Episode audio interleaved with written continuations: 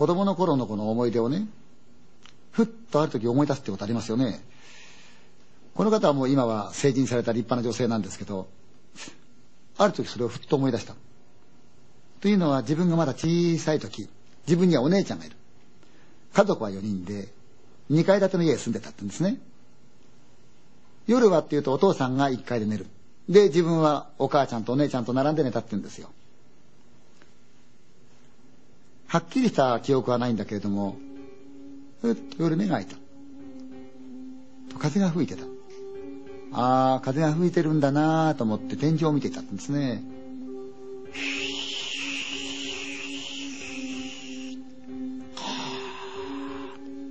ああ、風が吹いてるなぁと思った。と、風に混じって、助けて、声がしてるような気がしたんだ。ん？思ってると、助けて、確かに女の人が助けを求める声がした。あ、お姉ちゃん助けなくちゃと思って起き上がった。見るとお姉ちゃんもお母ちゃんもいい具合に寝てる。なんだか知らないけど、階段をトントントントントントンと降りて、お父さんの部屋の前をトットットットットットッと抜けて玄関へ行った。そう、外の方から、助けて声がする。お姉ちゃん呼んでる。助けてだんだん近づいてくる。もう自分の家の門のあたり。助けて、助け行こうと思って、ドアのノブ手がかけた瞬間に、開けちゃいけないって声がして、怖くなった。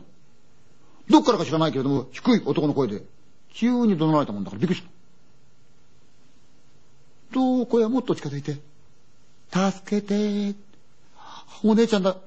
やっぱ助けなくちゃと思って、手をドアのノブに伸ばした瞬間に、開けちゃいけないっていうか、本当に怖くなってきた。どっかから声がする。と、もっと近い声でもって、助けてって言ったんだけれども、次怒鳴いちゃいけないから、うわーと思って部屋に帰っちゃった。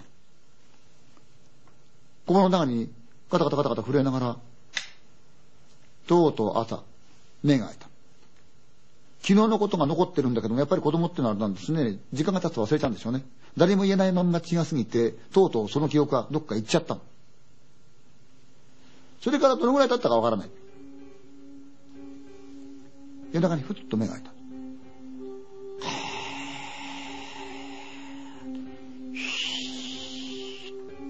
ああ、風が吹いてる。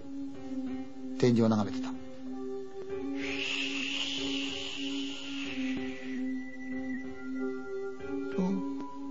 その風と一緒に混じるようにして、開けて、声がした。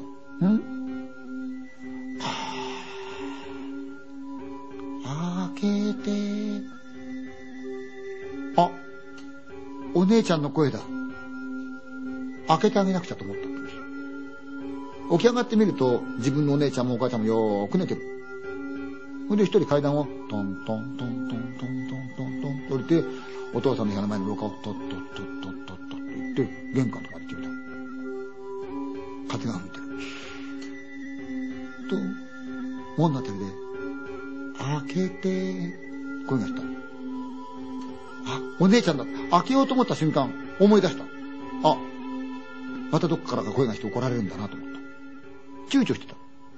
と、開けて、かなり近いところで声がした。どうも門の中入ってきてるらしい。あ、お姉ちゃん開けてあげなくちゃいけないんだ。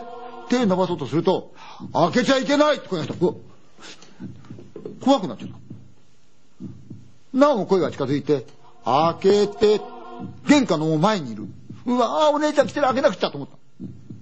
開けちゃいけないって言うから、うー、どうしようと思った。と、まるで玄関のとこにひっつくように、すぐ上でもって、開けてって言うのうわ開けなくちゃとかって手を伸ばして、開けようとすると、開けちゃいけないとか、ううう怖くて泣いちゃった。そのまんま急いで部屋へ帰って、布団に潜って寝ちゃった。朝目開いたんですが、どうしても昨日のこと忘れられないんで、お母さんに言った。そしたらお母さんは笑ってね、それはお前夢見たんだよ。小さい時はね、よーく怖い夢を見るもんだよ。それで全て終わっちゃった。年月が流れて彼女も二十歳を過ぎた。その日はみんな休みの日でもって、お父さんだけは仕事行ってたそうですがね。自分の部屋でゴロンって横になってた。自分の部屋狭い部屋なんです。ドアが少し開いてて廊下が見える。ゴローンって横になった。と、一階で喋ってるお母さんとお姉ちゃんの声がする。ああ、お姉ちゃんとお母ちゃんなんかやってんだなと思った。笑い声なんかしてる。黙って聞いてた。と、ミシ音がする？んミシ誰かが廊下を歩いてくる音がする。そんなわけはない。部屋にはお姉ちゃんとお母さんと自分しかいないんだ、そのうち。